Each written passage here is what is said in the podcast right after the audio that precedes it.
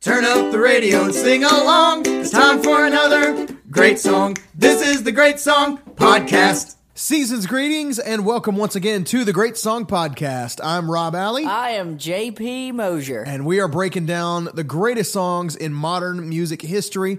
We're going to tell you why they're great, why we think they're awesome, and why you should too. JP, how you doing today, man? Fantastic, Rob. Just finished reading stats on soon to be Hall of Famer Eric the Red Davis. Oh, He's on the back of this here baseball card. outstanding. Probably not the best red on that team. Probably go Barry Larkin. Barry Larkin, sure. So I don't know why he was Eric the Red. Eric the Davis, Red, because the famous Viking, Eric the Red. Oh, well, there you yeah, go. Eric There you the go. Red. Yeah, okay. Right. JP's notes folder is a literal uh, eight and a half by gigantic eleven baseball card. gigantic tops baseball. Or is that Don Russ? This is a tops. Tops baseball Yeah. card. It's tops 88 Tops series. 88. Vintage, right? You literally had that since 1988. I've right? had it. Oh yeah, this Yeah. is the this is the original. Got it brand new. That's amazing. Because why would they make that? They still they don't make those anymore. There's no way. Anyway, What year was Black Velvet released? Black Velvet. Let's talk about it. This is such a good song. And as we studied it, I just grew to love it more and more and more than I always have, even. Um, yeah, that's what we're talking about today. You heard us. Black Velvet by Alana Miles is the topic of the day. Play a little clip so they know what Let's song we're talking about. dig right into this sucker. You said studied Study. Sean Sean Connery.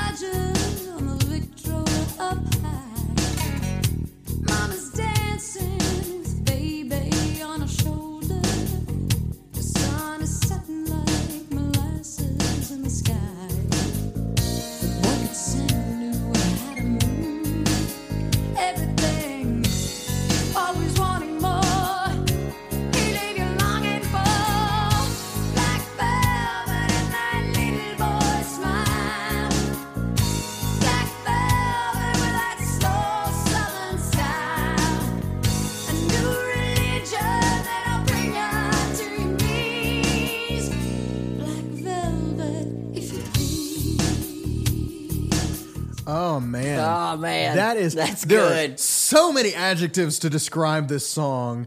It's sultry, it's sweaty, it's gritty. It's good. it's so good.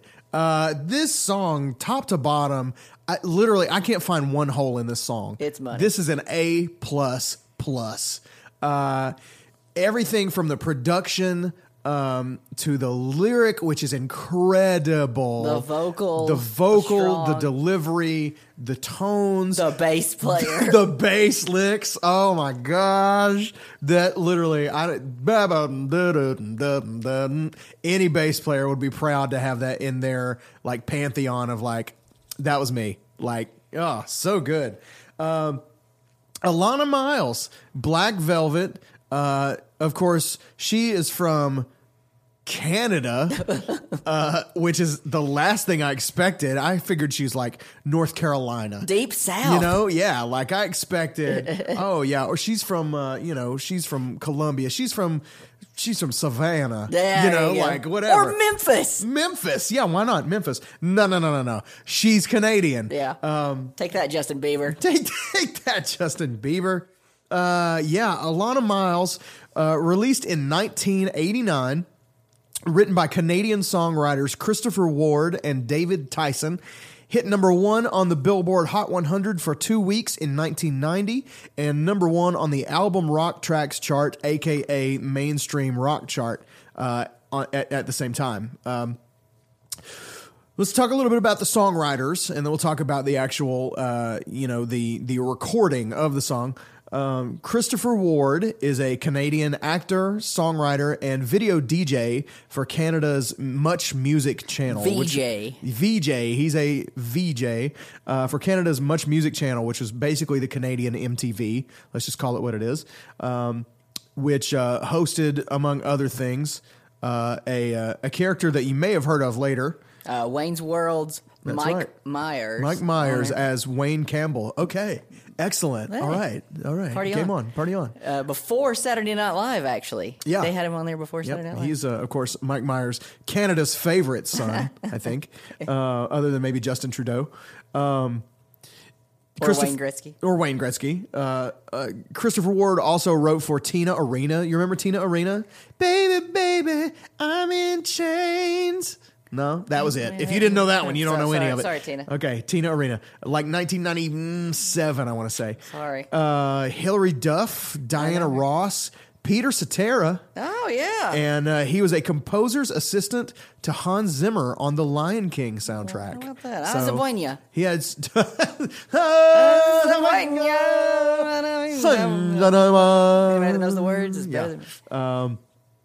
He the- Anyway, uh, that'd be a great song to cover actually sometime. The Circle of Life, Elton John version, some of the greatest chords I've ever heard in my life. Wonderful progression. I love it so much. Anyway, Christopher Ward, tons of songwriting uh, credits to his name, production credits too. Um, interesting note about Canadian uh, like um, music channels. Up until something crazy like 2006, I say it's crazy. If you're from Canada, don't get offended at me. There was restriction on how much American music could be played. There was like a Canadian Arts Protection Act or something that specified that a certain amount of what was played on Canadian airwaves had to be of Canadian origin. So like, you know, they couldn't air MTV because they weren't playing Canadian artists. It was like bare naked ladies and nobody. and uh and so they there was a on the radio and TV, they had to play a certain amount that was like this is Canadian and it was like a, you know, a, a countrywide uh, legal thing. So they didn't do um, MTV. They did much music and uh, played a bunch of uh, Canadian artists. So uh, Christopher Ward was a big part of that. Uh, starting in 1997, Christopher Ward became a member of the band Ming T, uh, which is the faux British invasion group featured in two of the Austin Powers movies. Hence his previous connection, Connection with Mike Myers, yeah. With Mike Myers, uh, group members also included Susanna Hoffs of the Bangles, Bangles. Uh, and Matthew Sweet. And uh, they performed the songs BBC and Daddy Wasn't There in the first and third uh, Austin Powers movies. So, uh, bet you didn't know that. I sure didn't. I had I no didn't clue. either. Susanna Hoffs, man, she's awesome. I like her. Yeah, me too. Um, Very similar to a lot of miles, right? Yeah, yeah, it's true. Uh, uh, anything else on Christopher Ward? I, I, he was uh, Miles's boyfriend at the time. Yes, he was Alana. Miles's boyfriend at the time of the writing. We'll talk about that here in just a minute. Uh, the other writer of the song is producer and co-writer David Tyson. He produced Alana Miles' debut album. He won three Juno Awards, including Songwriter of the Year. Those are Canadian awards. Again, Yes, that's those. like Canadian Grammys, kind of right. It's funny. There's like the Canadian whatever, you know. Then we still put on something American. Yes, Yeah. exactly. It's the Canadian version of whatever the U.S. thing is. That's all we really care about. Um, you know, give us a break. We grew up here. It's our yardstick, you know. Um, so yeah, he he uh, won three Juno awards, including Songwriter of the Year for his work with Hall and Oates. Oh, I didn't know Uh, that. He yeah he co-wrote uh, or wrote uh, "Don't Hold Back Your Love" with uh, Hall and Oates. How about that? So go figure. I have no idea what that song is. I listened to it last night. No idea. I don't know it at all. Um, so yeah, He did some stuff with Point of Grace too. did he now? The Free to Fly album. Free to fly. I don't know anything off that either. Point of grace. Out there doing it. Uh, a little bit about Alana Miles. Uh, a very little bit. This is all I really have on her. Is that she was born on Christmas On Day. Christmas Day, I wrote that down, too. born on Christmas Day, 1958, and she's not Pat Benatar. and she's not Pat Benatar, and also not Melissa Etheridge. Yeah. uh, gets confused for both. The uh, She did have a great quote. Can I use an Alana Yeah, Miles quote? This is a really good quote I heard her say. Said, God put me on this planet to accomplish a certain amount of things. Right now, I'm so beh so far behind, I can never die. I thought that was pretty Ah. good. Pretty good. really, I've heard that quote before. Did that come from her? That's, that's the Alana Miles quote. That's awesome. Yeah, that's pretty good. Good job, Alana. Yay for the internet. Um, okay. First, before we talk about the song, I want to talk about the album cover and the single cover.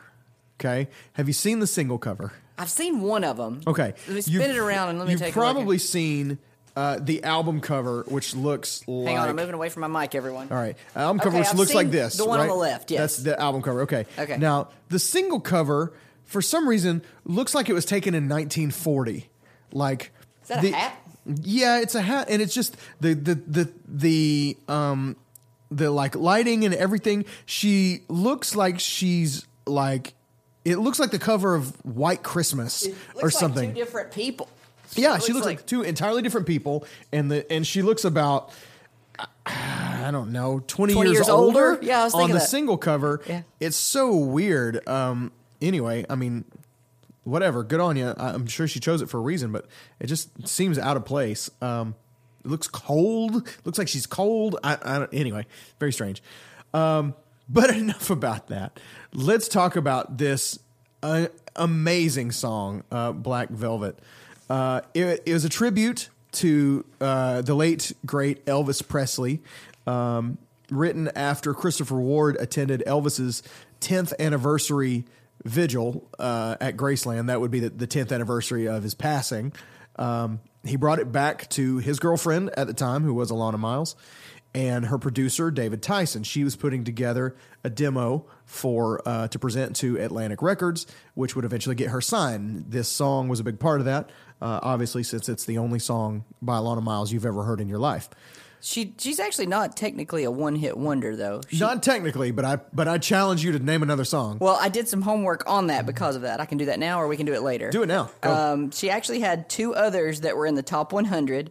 There was a song "Instead of a Kiss" and another one "I Can't Stand the Rain," which I can't stand the rain. Nailed it. Missy Elliott, right? Uh, yeah, maybe I think so. Um, and she had another one that reached number twelve in Canada. So I guess that's technically making it. It's called "Love Is," but that "I Can't Stand the Rain" song, Jeff Healy actually played guitar on it. Huh. So, so I guess on the chart, she's not technically a one-hit wonder. Yeah, yeah. But I don't know those other In- songs. So yeah. Okay. All right. Fine. So- She's a one hit one. Let's call yeah. it. Let's call a spade a spade here. yeah, that's Okay. true. I, I Um, can't sing them, so I guess that technically makes her a one-hit wonder. Yeah, exactly. Instead of a kiss, I wish for a fish. That was the actual lyric to. Uh, I'm just kidding. It wasn't. That'd be awesome though. Yeah. Uh, I guess. I don't know. Um, okay. Uh, so she also released a new version in 2007 uh, or 2008.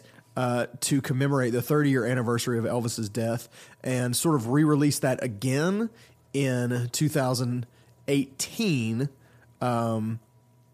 as as a um, celebration of her like 25th or 30th anniversary as an artist uh, and it's awful it's terrible they took this piece of gold and and shined it up into a piece of garbage um, it's terrible man uh, we'll we'll play you a little bit uh, we'll warn you first in case you're eating um, but yeah, it's so bad. Um, I thought this was a good summary of the song. I found this on uh, a website uh, on songfacts.com. Uh, and shout out to uh, Larissa in Gainesville, Florida, who's the commenter who made this comment. Shout out to you, Larissa. I know you're listening. Thanks for listening, there. Larissa. Thanks for Appreciate the being a big fan. Uh, Larissa from Gainesville, Florida, on songfacts.com said, This song gives almost a short map of Elvis's life Mississippi, Memphis, and in a flash, he was gone. I thought that's a pretty pretty solid summary. It kind of goes through the first verse. You're talking the first verse is really about Elvis's mom. I mean, really, it's Elvis's mom kind of dancing around the living room, you know, listening to uh, uh, uh, um, who's it say is on the Victrola? Um, wow, I just listened to it uh, and I cannot think of the name. Johnny uh, Rogers. Um, Johnny Rogers. yeah, yeah, thank you. Yeah, I was like, my gosh, uh, you know, and so like Elvis is being brought up right, and the lyric on the song is so good. It paints such a good picture.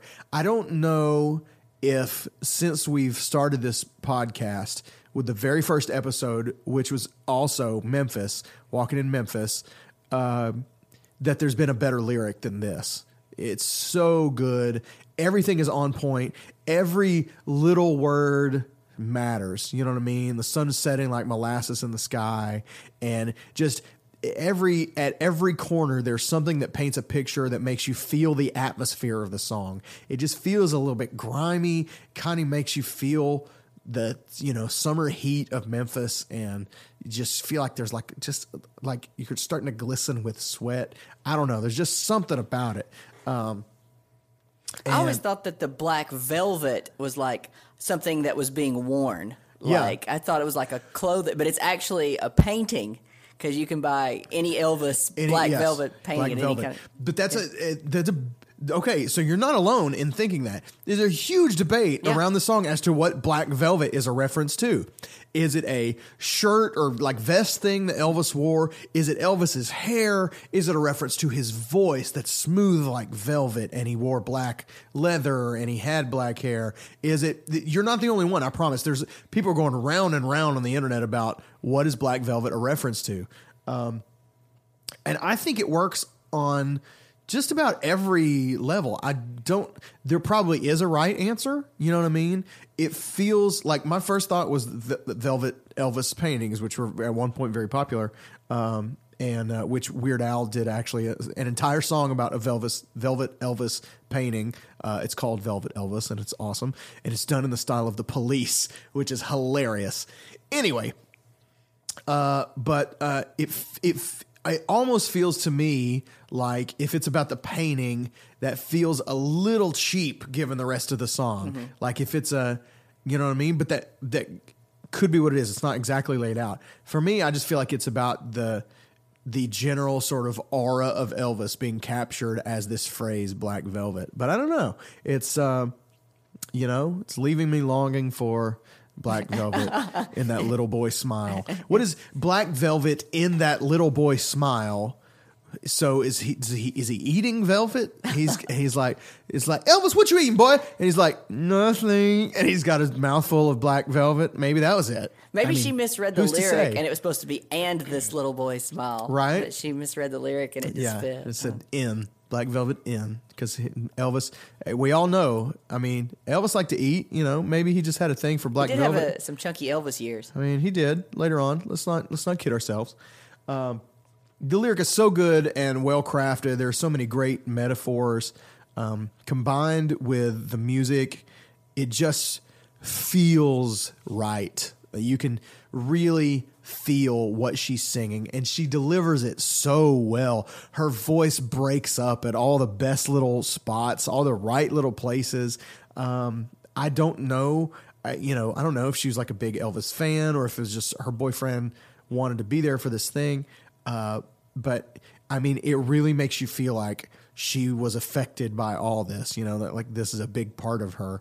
Um, like she has an Elvis tattoo on her foot exactly or something. Yes, exactly. She's got she's got she's got that black velvet Elvis painting at home. You know what I mean? She's got it hanging up and always has. Uh, I I don't know, man. Um, the the lyrics on the the my my favorite lyric I think is uh, at the beginning of the bridge. Every word and every song that he sang was for you. Like that's such a cool. It it didn't she th- she didn't say uh, it felt like you know what I mean. Felt like every word was for me. It was just it was just a fact. Direct. It was. Yeah. It was. It was for you. Every word of every song was just for you. He made you feel like you were the only one in the room. You know what I mean? Even though, you know, Elvis is rivaled in, you know, popularity really only by a few other people ever. You know, the Beatles, Michael Jackson. That's kind of about it. Uh, you know, they're just that to that degree of like people just went insane. you know? LeBron James. LeBron James. Um, pe- people just like passing out. You know what I mean? Like, uh, and he came around. He, he came around at a time that was he was on the edge. You know, he was with his hip thrusting. yeah, with his, you know, and there, what's the line? There's a line in the verse about um, the way he moved. It was a sin, which I thought is so good because it's like it works on a couple different levels. It's like you know, man, it's wrong for anybody to even be able to move like that. But literally at the time, it, It- they were like, that's that's sinful. evil. Don't show his hips on TV. They wouldn't, you know, they wouldn't. They only shot him from the waist up when he was on like Sullivan and stuff like that because of the controversy of how he moved his hips.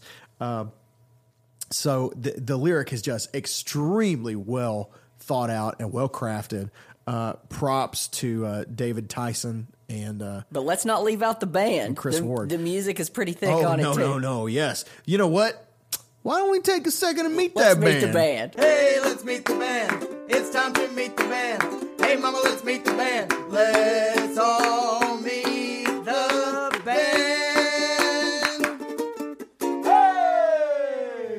we're going to meet the band that played on Black Velvet. Um, we've already talked about the lead and backing vocalist of this, Alana Miles, um, a little bit, so I'll kind of skim past her. Um, on guitars, guy named Kurt Schefter. Really cool way that he ended up playing with a lot of Miles. She actually saw him playing on stage with his band and went up after their set and's like, "You are now my guitar player." and she took him from the band that he was with and said, "You're now my guitar player." Wow. And he was like, okay. And so he became uh, the guitar player of a lot of miles. That's So, Uh, hilarious. she stole a guitar player, and he uh, has some really cool, cool licks and chops on here. All you listeners out there who are in a band, try that sometime. Go find a band who has one member that's better than you and better the re- better than the rest of their band, And take 'em. and just be like, "You're mine." You're, you're with me now. Uh, but don't do that if you're playing with me and Rob because y'all will take Rob and that would leave me and all my other buddies hanging out. So don't do that with us. Um, actually, on bass and keyboard, David Tyson, the guy that wrote it. So he's the guy that does the awesome bass lick. Yeah. He's also the writer. Um, Yeah. And I think part of the amazingness of the bass part is not just the cool feels, but the simpleness of the groove that Yes. just locks in. It's that classic blues bump, ba bump, ba bump, ba bump, ba bump. But that one bass like is Dude, everything though. It is money. Boop, boop, doo, doo, doo, doo, here's an interesting fact about him playing bass on this. This is the only song that he plays bass on the whole album. Really? The rest is a guy named Steve Webster who plays bass on every other song except for Black Velvet. Really? So sorry, Steve, you missed yours, but he's still got his cuts. He also plays bass on uh, the Rebel Yell al- album, the Billy Idol album. David Tyson or Steve, Steve, Webster, the other Okay, guy. okay, So yeah, it's yeah. not that he's without. He did Yeah. miss it on this, and I'm sure would have loved But some the, real. the bass is really featured on this. Yes. I have a theory that it's fretless. Do you I get that sense when you know. listen? I can now. There's one lick coming out of the bridge when uh, uh, right before she says, "What could you do?" Do you wanna play it? Right? You go, "Yeah, okay." Let's listen Let, to it. let me play it for you.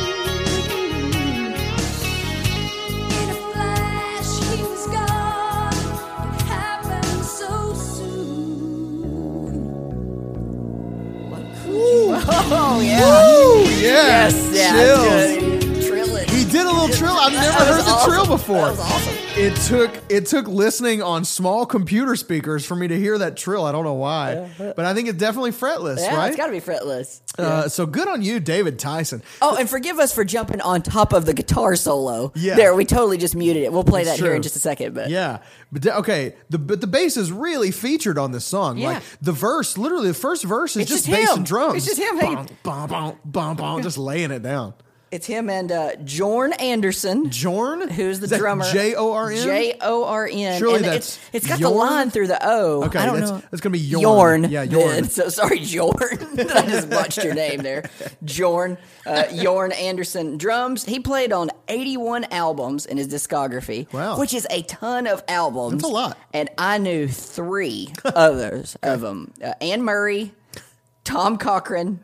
Really? Yeah, hang Uh, Was tight. it the Mad Mad World album? I didn't see which album, Ah. uh, and uh, but it was Tom Cochran and David Wilcox. He played with David Wilcox. Okay, so all right. we're big. Tom David Cochran, Wilcox. also Canadian, Yeah, right? there Great. you go. Okay, Good we're, job, We're loading up on Canadian musicians here on the Great Song Is Anne Murray Canadian? She seems like she, She could might be, yes. If you're not, you look Canadian, Anne Murray. That's right. Hold on. Look that up, Rob, while you're doing that. Is Anne Murray Canadian?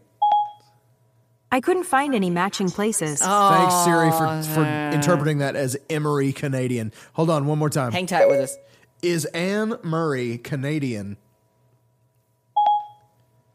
Okay, I found this on the web for his and Murray Canadian. Let's see. Hang on. Anne Murray, according to Wikipedia, is a Canadian singer in How pop about country and that? adult contemporary music. Would there you we look go. at that? Well, that's how Mr. Anderson got hooked up with uh, with her as well. Interesting. Mr. Anderson. Ah. Yeah, Matrix. Okay. Um, David Whipper on acoustic guitar. Um, played on ten other albums. I didn't know any of them. Um, percussionist on this was a guy named Michael Slosky. I can't hear the percussion. He is credited with a percussion on this song, not just the album, but on the song. Maybe there's like a tambourine. And I can't somewhere. hear anything. I've listened through to see what he contributed, but good job, Michael, getting some props. Maybe there's Um, like somewhere in the background, like a maybe you some know, or tambourine or, something. yeah. Um, he played with Bruce Cockburn. Um, the keyboard programming, aside from David Tyson, was done by a guy named Scott Humphrey, who played with Metallica, uh, Rob Zombie, Thousand Foot Crutch, Christian ran recently. And Alana Miles. Maybe, no, yeah, Nine Inch Nails. Um, but his biggest songwriting hit, the Scott Humphrey guy, was a song called "Find Out Who Your Friends Are" by Tracy Lawrence. You know that you find out who your friends are. Wow. Country song. Jeez. That's his biggest songwriting hit because he didn't write this. He just played keyboard on it. But Scott Humphrey. Tracy Lawrence. Tracy Lawrence. There is there are a handful of country artists that I just cannot stand. Does he do "Paint Me a Birmingham"? That "Paint Me a Birmingham." I feel like that might be somebody else. I don't know. Not, I- we'll- we'll look it up okay, later. We'll have to look it up. We will not be covering. We will not be song. doing Paint Me a Nor will we be covering. Uh, was it Brother Jukebox? Right, that's Tracy Lawrence. Brother Jukebox. We're just throwing back our old Wow. school country roots. here. Yeah, not I- Joey Lawrence from Blossom. Whoa! That's Hey, good, Joey! Joey. Thanks for coming by, Good to see you, buddy. I, I'm sorry. I was trying to something else. All I had was whoa. Was? Yeah, Uh, I mean, all he said was whoa, and That's then he right. was gone.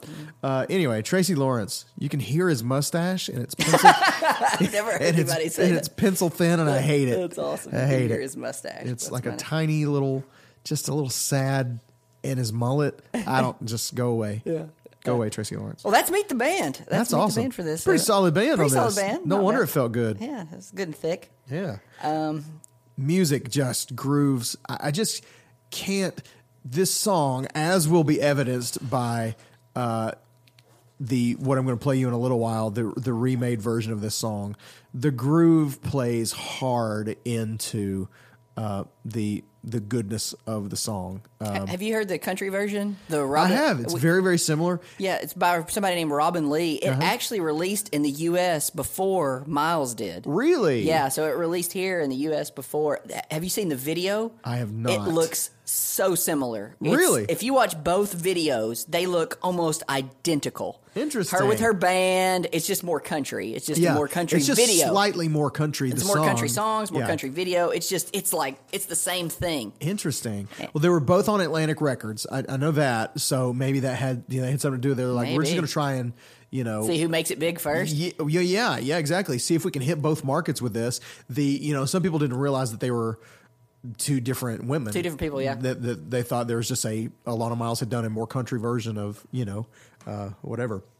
And I feel like after I when I was listening to it, I feel like at some point I probably remember actually hearing that on a country station. The country version of it. Maybe, yeah. It didn't sound so unfamiliar as to make me think I've never heard this before, you know. But it's so familiar. It's even got a similar bass lick in it. You know, it's it's, close, yeah. Very production wise, very similar. Just a little bit more. I think it's got some laptop steel, you know, that kind of stuff in it. The worst cover, sorry if you're listening, is by Crystal Bowersocks, Oh. who won American or was on American Idol. Yeah, yeah, I remember And her. there's no ba- there's no punchy bass. It's terrible. Uh. it's it's not even the same song. Yeah, the bass bass Don't, don't drives. play it. This is not one that I'd say, hey, let's take a listen because you don't want to hear it. Yeah, no thanks.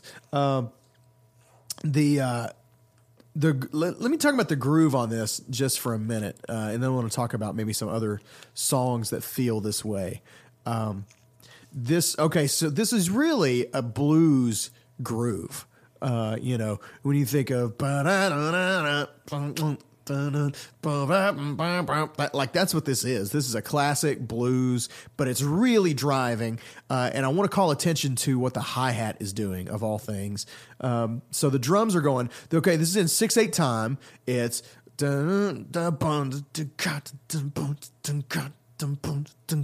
right it's one two three four five six one two three four five six and uh, the groove is here boom boom boom boom boom ka, boom boom boom ka. and normally what you'd hear the hi-hat doing would be going ta ta ta ta ta ta ta ta ta ta ta, accenting the eighth notes uh, but accenting every third one but this uh, drummer, whose name I've already Yorn heard, Anderson. Yorn Anderson goes Jorn. a different route. Jorn, old Jorny, uh, don't stop believing, Jorny. Uh, uh, he goes a different route with it, and he's actually playing uh, what you would consider a three four rhythm figure over a six eight pattern. They a bar of six eight has eight eighth notes in it, and a bar of three four has eight eighth notes in it, and it's the same. It's just a matter of where the beat falls and where how, how the beat feels. So it's one two three four five six versus one and two and three and one two three four five six one and two and three and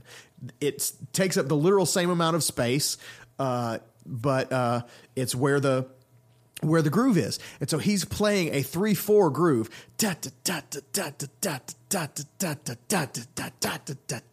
So he's got you've got your your your your actual groove going here.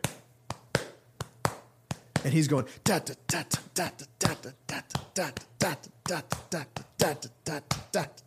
and it's creating this polyrhythm. Uh, I think we've mentioned before. It's two uh, two different rhythms playing over the top of each other at the same time.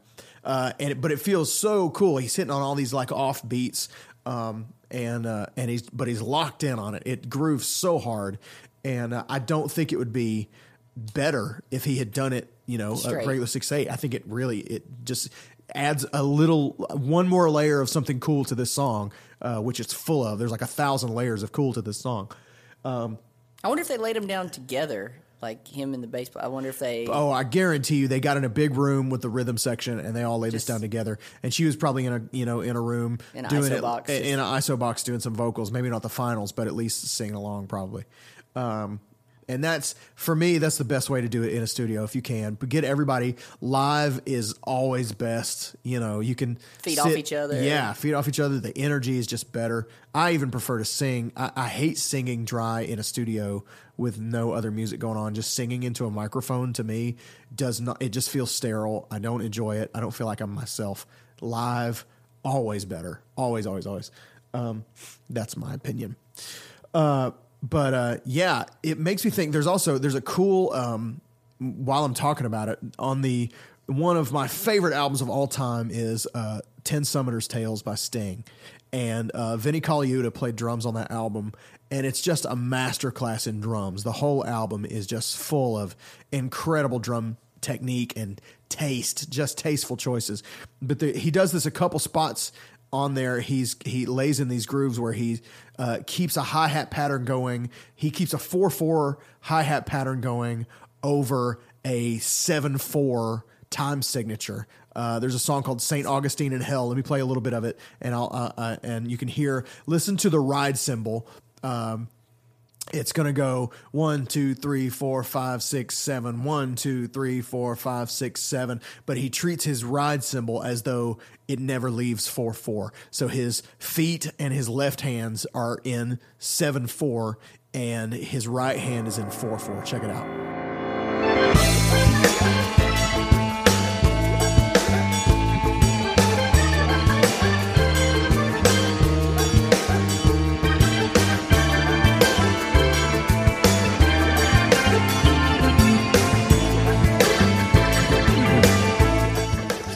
That's just another cool example of that uh, genius move. Pick he up that album if you don't have it. It's got it's got hits that you would know. It's got "If I Ever Lose My Faith in You" Yeah. and "Fields of Gold," Yeah. "Shape of My Heart." Still know nothing about me. yeah, epilogue. all, all kinds of good stuff. But oh, just amazing album, front to back. Ten Summoner's Tales. We got to do a we got to do a song off that pretty soon, I think. Yeah. Um, but he, he does that a couple other times. Just just a cool thing to think about, I, and uh, you hear it often in in gospel music. You'll hear drummers do it, uh, even on songs with a groove, more like higher ground. You know, uh, up tempo, boom, boom, that kind of thing. But you don't often hear it laid out through the whole song that way. You'll hear it as an accent uh, or as a you know kind of a fill. Um, but uh, this uh, Yorn man, he's, Yorn he's it. dude. He's like a train. Uh, it was also this this song was also covered. Going back to covers for just a second, sorry, um, by uh, uh, we said Robin Lee in, in 1990, also covered by country artist Tensil. I hope this is right. Tens T E N S I L E Tensile Tensil Arts Tinsel Arts in 2018, like just within the last few weeks as we record this, uh, on the deluxe edition of her debut album, Rebel Child. And it's not bad, you know, it's a nice little homage. Is it pretty true to the original? It's yeah, it's you know, it's pretty solid. It's it's a it's a little bit edgier country. It's not as it's not as legit straight country as the Robin Lee version. It's a little mo- a little bit more rock and roll, a little more modern. Um, you know, she's young. And It's hip the Carrie cool. Underwood country version. It's kinda. no, it's more. It's even more like updated and hip than than you know than that. Um, and then it was re-released in 2015, which was itself a re-release of the 2008 version uh, by Alannah Myles as a celebration of her 25th anniversary. Um, and I'm just going to go ahead and play it for you just so you can hear it. This is Alannah Myles. This is an official release. This is not a remix that somebody took and made their own thing of. I'm just going to play it for you and let you uh, sort of form your own judgment. Podcast. Okay, so here's what I figured out. We just took a little break, and here's what I figured out. Uh, I my original research was incomplete, and what I've discovered, what I've realized is what happened was uh, in 2008 she did a uh, a re-recording, and um, and I had in my notes to uh, to talk about this. So I guess now's going to be the time she Alannah Myles said she never saw a royalty check for this song until 2008. Uh, this came out in 1990. Uh, and she didn't see a royalty check until 2008. She signed her record deal. She was young and naive, and uh, she ended up, the record company ended up paying $7 million in expenditures over her first three albums. Well, the thing about a record deal is they give you this money up front for you to work on the album and for you to do whatever you need by housing with it by a car you know whatever to get to places and blah blah blah but they have to recoup all that before you see a penny so uh, most artists especially now don't make their money off of album sales they make their money off of touring um, and so because you have to go on tour and produce to uh, to recoup those album sales. So until 2008, that's how long it took her to pay her record company back that seven million dollars. Um, and so she made nothing. You know, her tour manager lost a lot of their money because he was selling cocaine. He was, so, yeah. Shady. yeah so be careful who you choose for your tour manager. You Shame on up-and-coming- you. coming artist. Shame on you. Yeah, seriously. Just don't go into the music business at this point. just get a SoundCloud and like be happy. Let people pay you to play at bar mitzvahs and stuff. It's really much safer. Play weddings, be in a wedding band. It's Yeah, awesome. It's cool. Um, so in 2008, she recut a version of uh, Black Velvet and re-recorded it, basically note for note. And that version is out there, and it's a version that she owns the rights to now, and that she can make her own money off of. Um, and uh, and then in 2015, there was a re-release album a full album of re-release versions of that, and it's called 85 BPM. Um, and so I stumbled across one version out of many and thought this was the re-recorded version that she had done, when in fact it is a remix. Okay, so this album is, I guess, 85 BPM is probably the song tempo, and she just gave it to a bunch of people and said, "Do what you want with it. Here's the lead vocal, put music around it." Um, but this is what I had originally thought to be the re-recorded version, and I was like, "How did you so badly get away from the heart of this original song?" This is, in fact, a remix, not the re-recorded version of Black Velvet, but I still want you to hear it so you can go through the same shock that I did.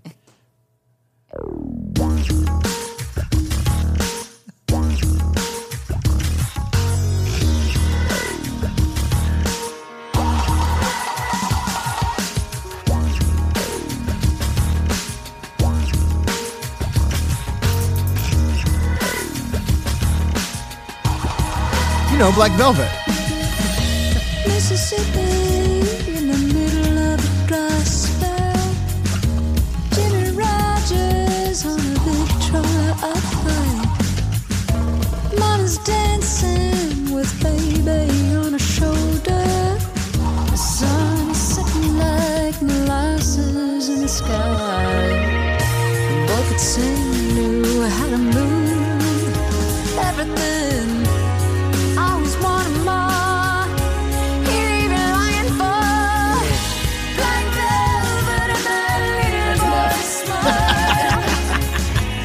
Okay, all right. So, ugh, Yeah, yuck. no, no. Okay.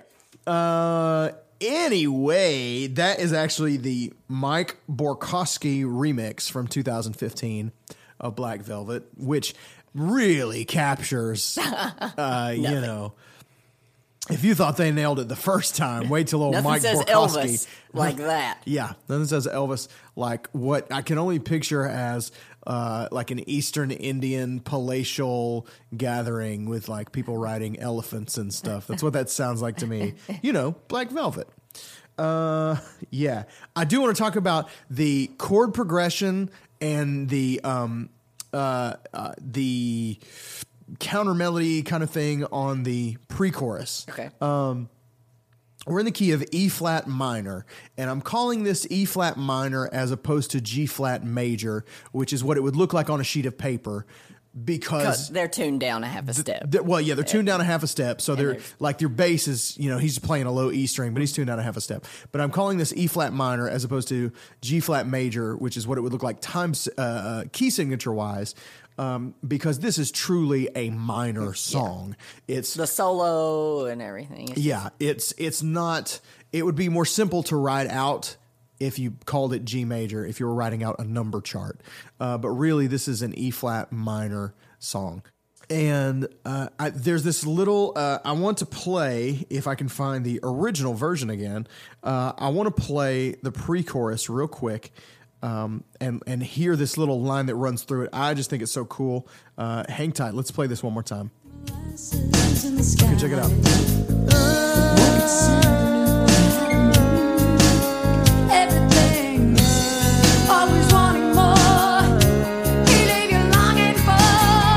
Okay, that little the the chords we're talking about there uh, are let's see if we're in E flat minor.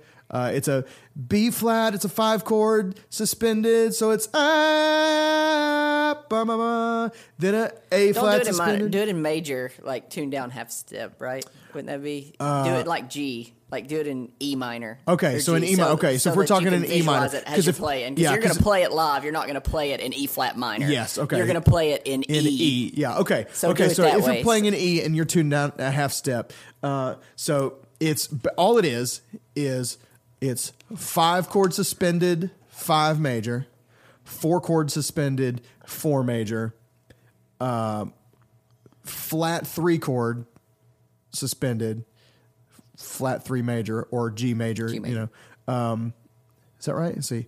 Boom, boom, boom. Yeah. Um, so it would be B suspended, but A suspended, but G suspended, but then the five keeping you longing for. Uh, so yeah, but it's just that little line that moves all the way through it. Ba-da, ba-da, just moving down chromatic. Ba-da, and then it go would go down a full step. Ba, uh, so nice. Like, yeah, y'all didn't have to do that, but it's so good. Like, it's just another layer, you know? Talking about layers, man. Um, all right, couple other notes on this song.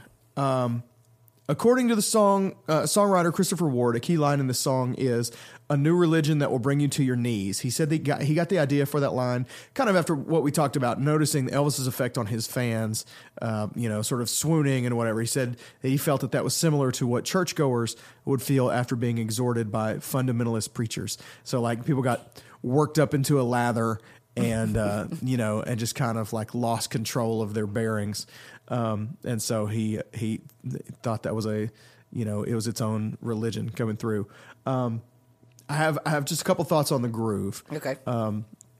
just other songs that feel like this because it's immediately you know this you feel this uh, i think it's because it's kind of a blues based thing that everybody's just sort of generally aware of this kind of feel but there's really not a ton of major pop song hits that have this feel, but there are a few. And so I made the first one that I thought of was I'm the Only One by Melissa Etheridge, right? Which this song has gotten confused with. She's gotten f- confused with Melissa Etheridge. Uh, people think that, you know, Melissa Etheridge sang Black Velvet or Alannah Myles sang I'm the Only One. Uh, if you don't remember that one, it's from the 90s. But I'm the only one who walk across the fire for you. It even starts off very similar.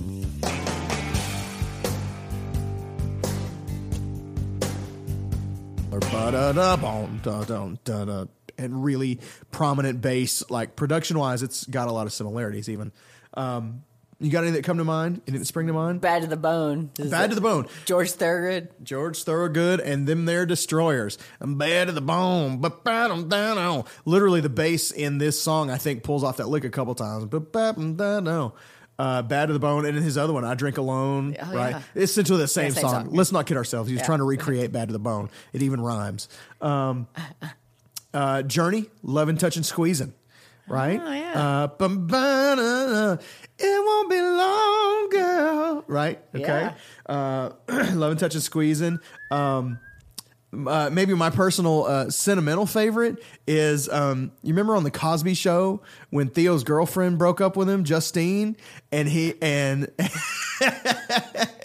and uh, and Cliff plays him the blues record, and he's trying to get him to sing to win her back, and he's going Justine, Justine, da, da, da, da, da, Justine, Justine. Oh, anyway, I know, but I, I, bet you like- didn't think I was going to pull out Cosby. I did not see a Bill Cosby reference coming. Phylicia Rashad, maybe, but no, Maybe, maybe, maybe. Cosby. That was awesome. Yeah. Uh, and uh, one more that I want to get uh, purely because I, not because I think people are going to remember this song, uh, but because I want you to tell the funny story that goes along with it. Um, I want to play a little bit of the song Jumpin' Jack Flash by a guy named Marty Stuart. If you listen to country music in the early 90s, you may remember Marty Stuart. Uh, he did a song called This One's Gonna Hurt You with Travis uh, Tritt. It was a huge hit. He also got some radio play uh, for this song called Me and Hank and Jumpin' Jack Flash. I'm gonna play just a clip.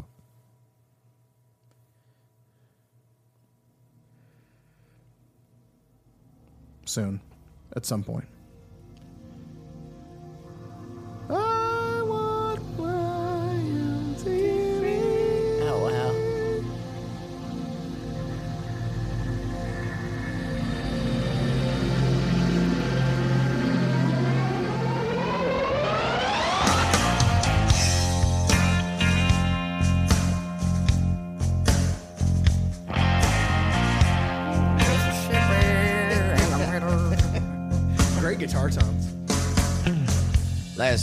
I went to hillbilly heaven.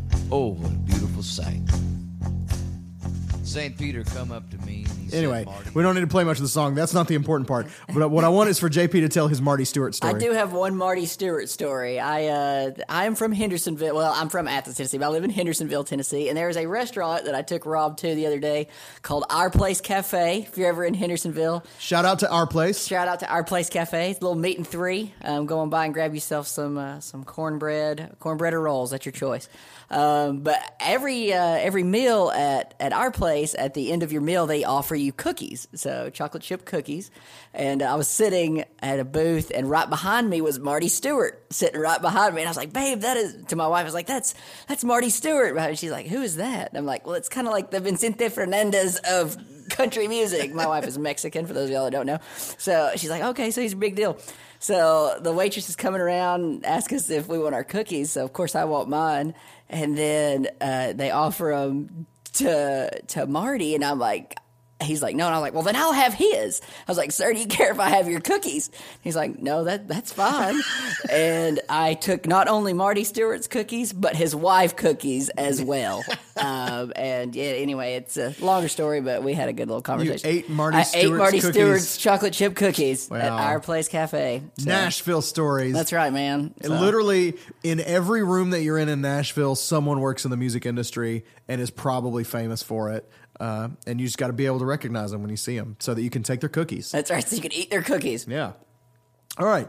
Uh, you got anything else you want to cover on yeah. Black Velvet? Yeah, Hit I do. I have it. one thing. Uh, they asked Alannah Myles what her favorite or best experience of performing this song was. She actually, this was did not win her top pick, but it would have for me.